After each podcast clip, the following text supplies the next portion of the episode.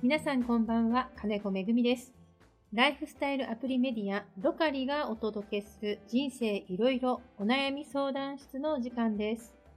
ロカリ編集部の新井道則です。この番組は元衆議院議員で、現在はコメンテーターとしてもご活躍の金子めぐみさんをお迎えして、ロカリ読者から届いた様々なお悩みの相談に乗ることで、少しでも皆様の生活のお役に立てたらという思いを込めてお届けします。金子さん、今回もよろしくお願いいたしはい、よろます。しくお願いします。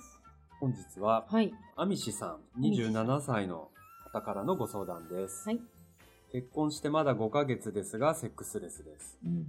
夫とは3年付き合い、結婚しました。私の親が厳しいこともあり、結婚するまで門限があったり、旅行も年1回がやっとでした。うんそんなこともあり、お付き合いしてる時もセックスの機会は皆無に等しく、うん最初の1年以降は全くなしのお付き合いでした。その当時はデートの回数も少なく、会えるだけで十分、結婚したらいくらでもチャンスはあるよね、と思っていました。かし、実際結婚してもそんな雰囲気にはならず、私からさりげなく誘っても気がつかないのかスルーされる日々で、ネットの情報を頼りにいろんな方法を試してもあまり効果なく、相手に性欲が全くないのかなと思うほどです。夫婦仲はセックスレス以外はとても良いと思うし、将来子供が欲しいとも話しています。しかしセックスレスがかなり辛く、相手に冷たく当たってしまったり、一人で泣いたりとメンタルもやられ始めています。相手のことは好きですし、離婚しようとは現段階で思っていません。デリケートな内容ですし、誰にも相談できずにいます。何か解決策があればアドバイスいただきたいです。という、二度目のセックスレスのお悩みですね。うん、最近多いんでしょうね。うん多いんですよねいろいろ雑誌の特集とかでもそうですよね。ありますよねまあ、セックスそのものってだけでなくても、なんかええスキンシップとかね、うん。そういうのものもどうなのかなっていうところがまず気になるのと、えその最初の1年以降は全くなしということは、3年お付き合いですか？ら、2年目からずっとないわけでしょ、2年間。えなしでご結婚されたんでですね。すよね。だからその2年間なかった時に、そのことについてはどう、まだ27歳だから、まあ25歳の時ですよね。どういう話をしていたのだろうかと。うんまあでも結婚したら自然とそうなるというふうに、まあ、アミシさんの中ではイメージしてたのかなと。でも、うんそんなにすぐに変わるものでもないんじゃないですか、男性がね。そうですね。うん。なので、まあその結婚する前に、まあ子供のことだってね、はい。きっと話を将来設計の中で何歳で子供でとかっていうこと子供を持ってとか考えていた時にそういう話がお付き合いの時にもなかったのか、うん。で結婚してからこのことに今お悩みになってるっていうのはちょっと深刻だなと正直私は受け止めてます、そうですね。んまだアミスさんがお若いので、うん。ちょっとそこまで具体的に考えてなかったのかもしれないですね。うんなるほどね。うん。ただ将来子供が欲しいとご夫婦でお話しされてるとなるとですよ、ええ。まあ具体的な、まあ、解決策というか、うん。本当に、あの、じゃあ結婚して子供ができるということはどういうことかと言ったらば、まあそういうセックスをしなければならないけれども、今はそれだけではない方法でね、は例えば、まあ不妊治療で体外受精とかい。、え。まあそういった方法えもはい。あると思うんですね。ええ。まあその満たされるかどうかっていうその、えーアミシさんのお気持ちとはちょっと別の話で、子供は欲しいということだけええ。とって言ったらうん。体外受精っていうのもあったり、まああまりいいことじゃないですけど、はいまあ、もう子供を作るという一点だけにおいて、え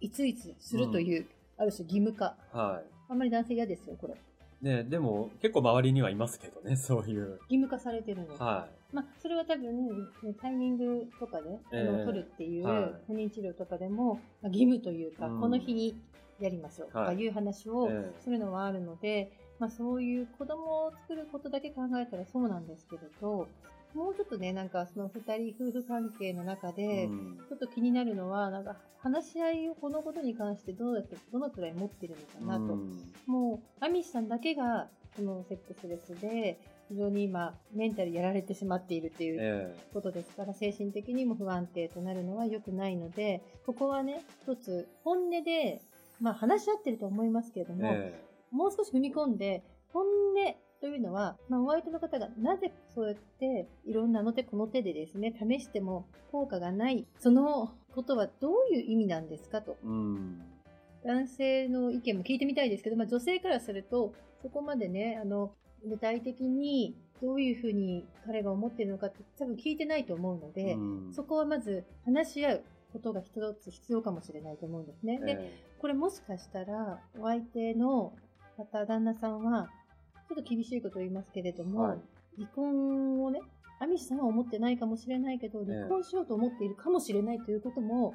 まあ想定して私はいいのではないかと思なるうんですよ。ほど。だって男性から見てどうですか、そうですね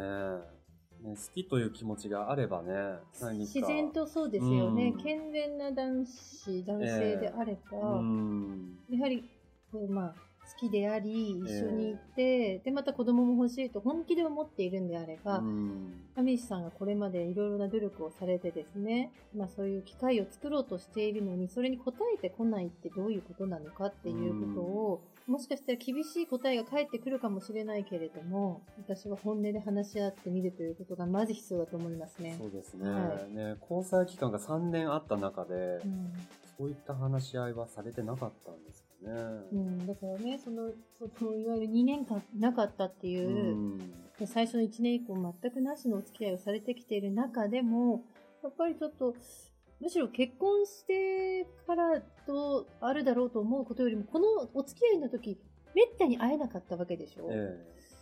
え。ね旅行も年に1回だったら、なおのこと なおのことを、その本当に数少ない会えるチャンスの時に、えそのデートの中でそういう風なならなくて、そして結果的に、まあ、結婚をするという意思はあったんだと思うんですけれども、結婚してからも変わらないっていうえのは、うん。まあ、ちょっとね、考え方で言うと、もしかして何かね、あの、男性の方、トラウマがあるとか、うん。そのことに対して、ええ。トラウマがあったり、あるいはご自身が本当に男性の方抱えている、うんまあ、無精子とかね、うん。様々な病気とかで、実は話したいんだけど、話してないことがあるかもしれないじゃないですか。うん。えお付き合いの時よりも、まあ、結婚して向き合う、本気で向き合わなきゃいけない人生で子供のことも含めて考えていくときえに、はい。今こそ私はその旦那さんの、もしかしてそれこそ抱えている、えその性生活、夫婦生活の中での悩んでることあるかもしれないってことをうん。踏まえて向き合ってあげたらいいと思いますえね。うん。もちろん、あの、アミシさんも、セックスレスっていうことが、なんか辛くなってきてるお気持ちがわかりますし、その性欲の部分もわかるんですけども、うん。相手の、もしかしたら旦那さんの、もう何か悩んでるかもしれない。言えなくて苦しんでることが、もしかしたらあるかもしれないっていうことを、ちょっとこのね、あの、ご相談の中からは、旦那さんがどう考えてるかがちょっとわからないところもあるので、え。まず、向き合う。えうん本気で真剣に話し合う機会を持ってほしいと思います。うん草食系の男性がやっぱ増えてますよね、実際に。ね、わかります。うんまたね、まだ27歳ですけど、アミシさん、これね、女性は年々、年を重ねた方が、うん男性とは逆ですね。あの、男性は若い頃の方が多分性欲強いって言いますけれども、だんだんそれが減退するけれども、うん女性はむしろ年、年を重ねるにつれて、うん最近ではですよ、ええ性欲が強くなる人が多いって言われてるんですよ。ええそれがまた逆だからこそうん求めるものとそこがマッチングしないんだよね。ええで、それがもしかするとプレッシャーになっている男性もいるかもしれない。そうですね。何かね、あのネットの情報でいろいろ試してみたっていうね、書かれてますけど、はい。それが逆に男性はちょっと引いちゃったりとかね。おー、なるほど。うんなんかグイグイ来てるなっていう、その、あ、そうなもうの草食系の男子からしたら、え？恐怖でしかないみたいな、まあ、プレッシャーになってしまうところがあるというのはよく聞きますけれども、恐怖にまで感じてるんですか、そもそもあんまりね、セックスに関心がなさそうなんで、男性。このアミシさんの旦那さんがね。んね。うん。なんか逆効果になってたんじゃないかなとか、そうかそうか。えそうね。そしたらそれも、まあ、アミシさんは良かれと思ってというか、その、なんとかそういう空気、ムードを作ろうと思ってうんされていたことは、それはそれでいいことなんだけど、ええやっぱり相手の立場、逆の旦那さんの立場に立って考えてみた方がいいってことですよね、そうですね。まあ何にせようんコミュニケーションがちょっと足りてないんで、それ。うんうん話し合いされてみてはどうですかってことですよね。はい。いや、本当そうです。うん本音で話し合う機会を作っていただきたいと思います。ええはい。ありがとうございます。それでは次回も金子さんにロカリ読者のお悩みにお答えいただきたいと思います。金子さんに聞いてほしいお悩みや、それ以外にもこういうテーマで話してほしいなどのご意見がございましたら、質問フォームよりお送りください。明日も皆様にとって素敵な一日でありますように、人生いろいろお悩み相談室、また次回の配信でお会いしましょう。